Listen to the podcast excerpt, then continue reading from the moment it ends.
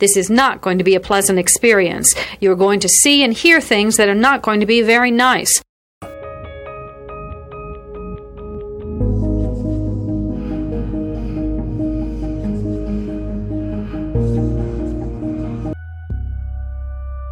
Experts divide serial killing into two general types organized and disorganized.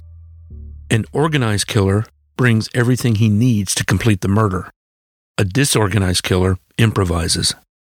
Begin.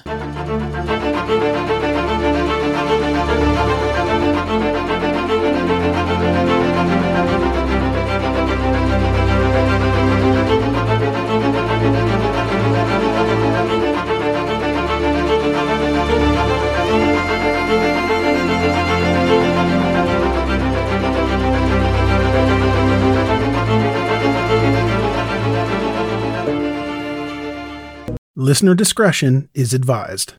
Mom deserves the best, and there's no better place to shop for Mother's Day than Whole Foods Market. They're your destination for unbeatable savings, from premium gifts to show-stopping flowers and irresistible desserts. Start by saving 33% with Prime on all body care and candles. Then get a 15-stem bunch of tulips for just $9.99 each with Prime. Round out Mom's menu with festive rosé, irresistible berry chantilly cake, and more special treats. Come celebrate Mother's Day at Whole Foods Market. Here is a quick word from our sponsor. We take this few seconds off to inform you, our valued loyal listener, about the best health and fitness podcast shows from the Nezpod studios.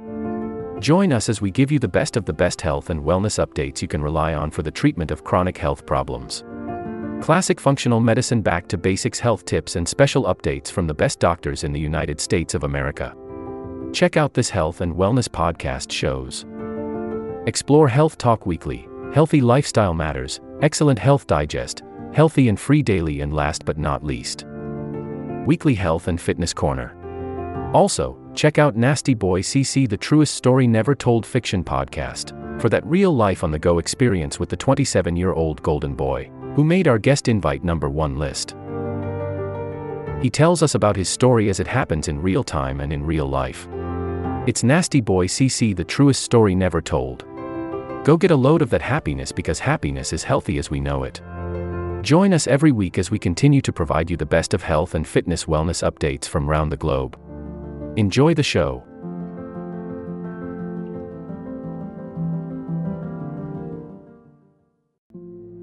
In January 1975, 22 year old Teresa Clark was a graduate student at Southern Illinois University, Carbondale, in Carbondale, Illinois. The university is known by the acronym SIUC. Clark was studying speech pathology and audiology. Clark was from Lemont, Illinois. She had three sisters and two brothers. In Carbondale, she lived in an off campus apartment with a roommate. On the last weekend of January 1975, Clark's roommate was out of town. She returned home on Sunday, January 27th. When she walked into the apartment, she was shocked by what she found. Blood was splattered around the apartment. She went into the bathroom. In the bathtub, which was full of water, was the new dead body of 22 year old Teresa Clark. The roommate immediately called the police. The medical examiner determined that Clark had been stabbed multiple times in the chest. She had also been sexually assaulted. There were no signs of a break in or forced entry. It appeared that the murder happened in the living room, and then, as Clark was dead or dying, her body was dragged into the bathroom. The killer probably put it in the bathtub in hopes of destroying any evidence. The police interviewed Clark's friends and neighbors. The last time anyone saw her alive was on the afternoon of Saturday, January 26th. So it's believed that she was killed that afternoon or that evening. Clark's parents said that she usually locked the door, so the police thought she may have let the killer into the apartment herself. The police thought that this indicated that she knew her killer, or, at the very least, she felt comfortable letting him into her apartment. A few odd things were missing from the apartment. This included a kitchen knife, a bathrobe, an inexpensive camera, an ashtray, and some of her school papers. So the police did not believe that robbery was the motive. The police investigated the murder and sent some evidence, including fingerprints, to the FBI, but no leads were generated from this. The murder weapon was not found at the crime scene. The police did not know if the missing knife was the murder weapon. Unfortunately, after a few months, the case went cold. 18 months later, in July 1976, 24 year old Kathleen McSherry was a student at SIUC. She was studying administrative science. She had just transferred from Western Illinois University. For about a month, she had been living in a house off campus with a roommate. McSherry grew up in the Chicago, Illinois area and had a brother and a sister. On the night of July 12, 1976, McSherry's roommate left for the night at about 10 p.m. Her roommate returned home the next day at 6:12 a.m. In McSherry's bedroom, she found the dead body of the 24-year-old university student. She was naked in a pool of blood. The medical examiner determined she had been stabbed in the chest and the back with a knife that was 4 to 6 inches long. The murder weapon was not found at the crime scene. She had also been sexually assaulted. There were no signs of a break in or first entry. The police talked to the neighbors, and one of them heard screams and dog barking around 4:30 a.m. So the police suspected that the murder happened around then. If that was the case, the police thought that McSherry had to know her killer really well to let him in her home in the middle of the night, or he possibly found an unlocked window or door. The police immediately connected the murders of Kathleen McSherry and Teresa Clark. Both were white university students in their early 20s who were sexually assaulted and stabbed to death in their homes while their roommates were out. The police eventually developed a suspect in both cases. He was 23 year old John Paul Phillips. He was a local handyman who was known for his temper. He lived across the hallway from Teresa Clark, and then he lived just a few blocks from McSherry. He was considered a person of interest because days before the murders, he had verbally harassed both women. But the police found no evidence connecting him to the murders. So, like Clark's murder, McSherry's murder went cold as well. Then it appeared that the murders came to an end.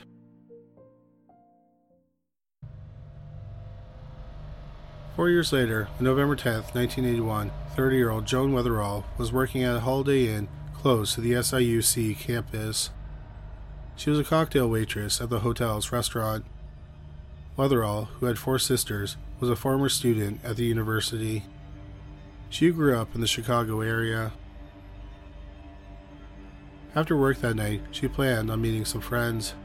She left the hotel at about 1 a.m. She never showed up for the meeting with her friends. They assumed that she was just too tired and went home.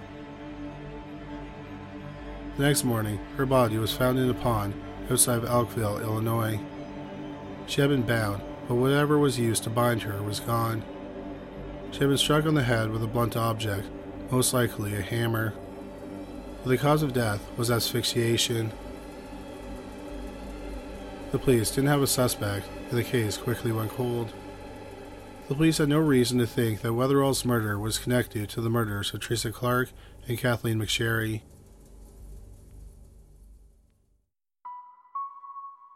At the end of summer 1981, Susan Shoemake was 21 years old.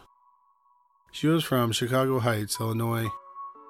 That summer, she was starting her senior year at SIUC. She was a radio television major. She moved back to the campus a week before the semester started. Had got a job at the campus radio. On August 17, 1981, Shoemake worked at the radio station and then left to go have dinner with a friend, but she never arrived for dinner. Her friend called Shoemake's roommate, and the roommate said that Shoemake never returned home. So they started calling other friends looking for her. By 3:05 a.m., they couldn't find her, so they reported her missing. The day passed, and then that night, the police were searching a footpath that students used as a shortcut. An officer noticed some brush had been trampled. He went into the high brush and found the dead body of Susan Shoemake. She was partially nude. The medical examiner determined she had been sexually assaulted, beaten, and strangled to death. The police believe that she was attacked shortly after leaving the radio station. On her body, the police found two hairs. The police searched the area and they found Susan's backpack. Her wallet was missing. Here is a quick word from our sponsor. We take this few seconds off to inform you, our valued loyal listener, about the best health and fitness podcast shows. From the Nezpod studios. Join us as we give you the best of the best health and wellness updates you can rely on for the treatment of chronic health problems. Classic functional medicine back to basics health tips and special updates from the best doctors in the United States of America. Check out this health and wellness podcast shows. Explore Health Talk Weekly, Healthy Lifestyle Matters, Excellent Health Digest, Healthy and Free Daily, and last but not least, Weekly Health and Fitness Corner. Also, check out Nasty Boy CC, the truest story never told fiction podcast, for that real life on the go experience with the 27 year old Golden Boy, who made our guest invite number one list. He tells us about his story as it happens in real time and in real life. It's Nasty Boy CC, the truest story never told. Go get a load of that happiness because happiness is healthy as we know it. Join us every week as we continue to provide you the best of health and fitness wellness updates from around the globe. Enjoy the show.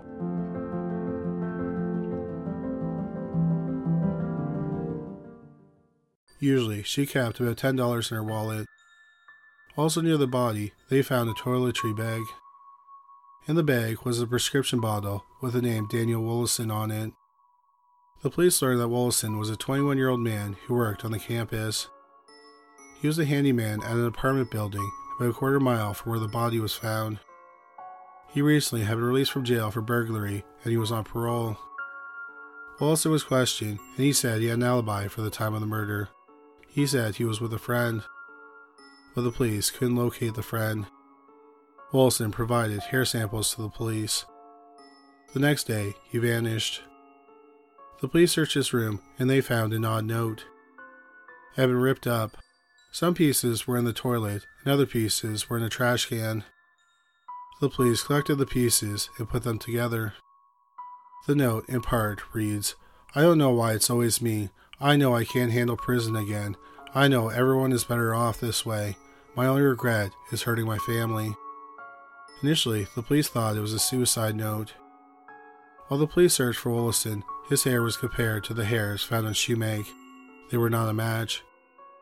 So the police didn't consider him a person of interest in the murder. But the police did have another suspect. It was John Paul Phillips. At the time of Shoemake's murder, Phillips was working on a construction job on the campus. His hair was compared to the hairs left on Shoemake. It also wasn't a match, so he was not arrested. Shoemake's case also went cold. Many people believe that whoever killed Teresa Clark and Kathleen McSherry also killed Susan Shoemake. And most people thought that was John Paul Phillips.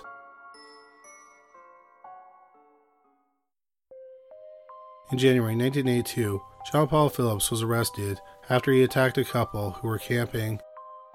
At gunpoint, he tied the boyfriend to a tree and pistol whipped him. He raped the girlfriend. The girlfriend was able to escape and she found help. Phillips ran off. The young woman knew Phillips because they had gone to school together. Phillips was arrested later that day and charged with rape and attempted kidnapping, amongst other crimes. He went to trial in February 1983. He was found guilty on all charges. He was sentenced to 45 years in prison. In May 1984, Phillips was sharing a cell with a man named Thomas McCabe. One day, Phillips talked about crimes he had committed. He said he had murdered Joan Weatherall, Kathleen McSherry, and Teresa Clark. McCabe was released in June 1984 and he went to the police. He said that when Phillips talked about the murders of McSherry and Clark, he was rambling. McCabe said he got confused about what he said about each murder. But when he talked about Weatherall's murder, he gave specific details. McCabe relayed those details onto the police. The police realized it was information that only the killer would have known. One thing Phillips told McCabe was that he transported Weatherall's body to the pond in his ex wife's car. The police found the car, and in the back seat and the trunk, they found 28 strands of hair. Three head hairs and one pubic hair could have belonged to Weatherall. In April 1986, 32 year old John Paul Phillips was charged with the murder of Joan Weatherall. He went to trial in September 1986.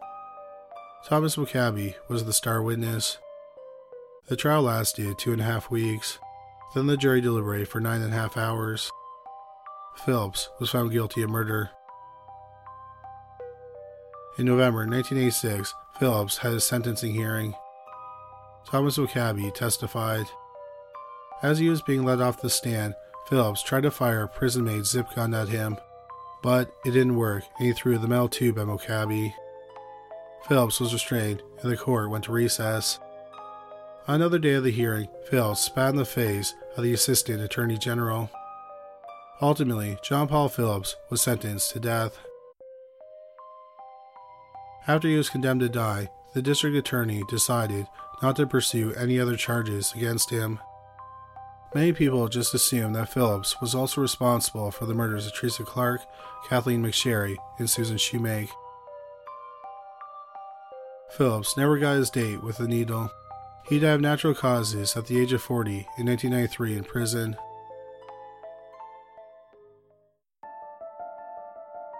Seven years later, in 2000, a new form of DNA testing called polymerase chain reaction, or PCR testing, was available.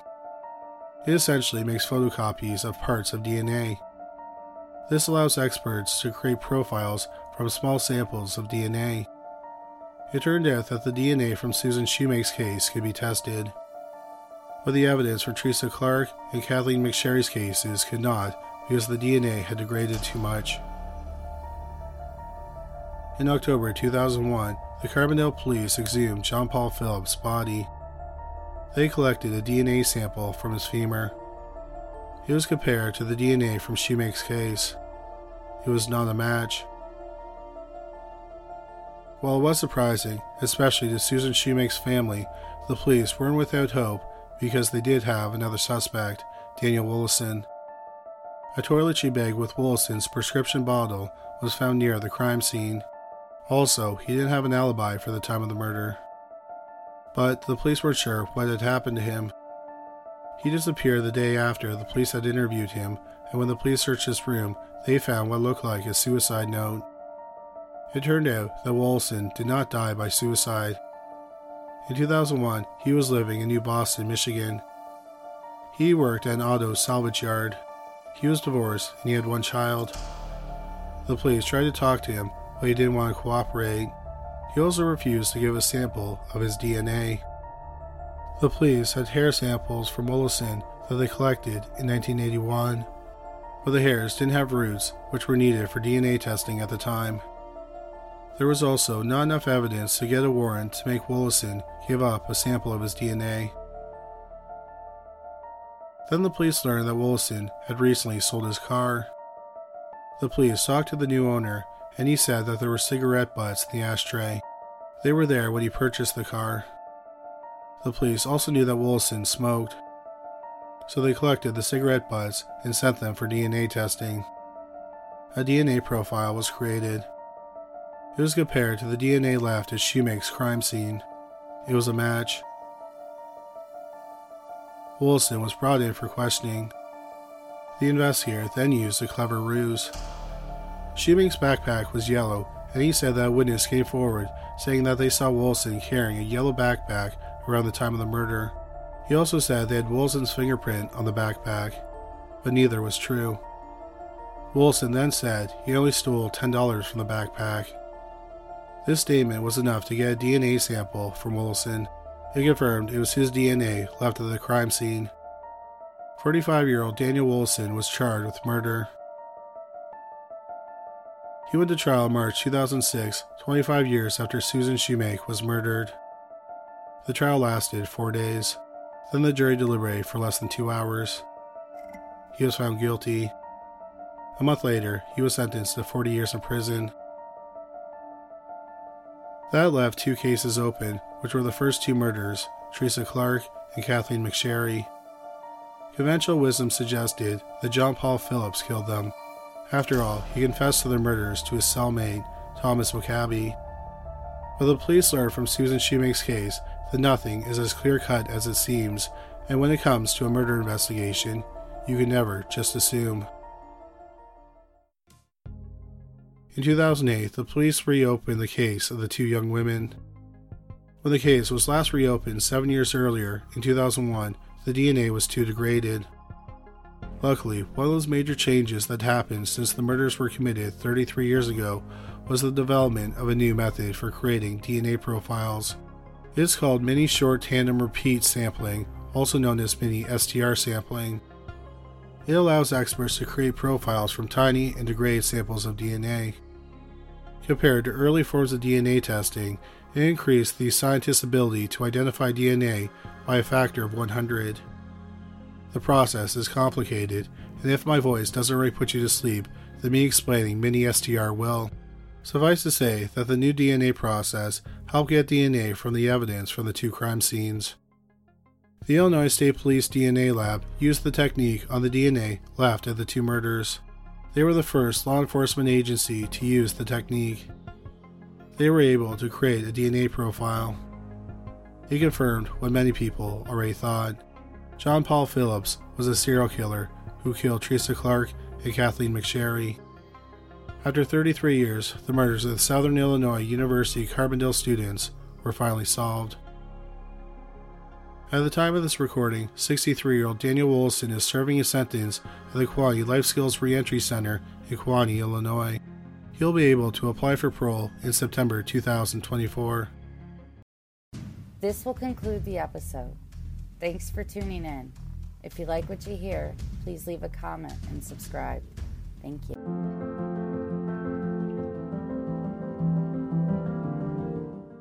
We have a great show today, but first, take a second to make sure you've subscribed to our show wherever you're listening to podcasts.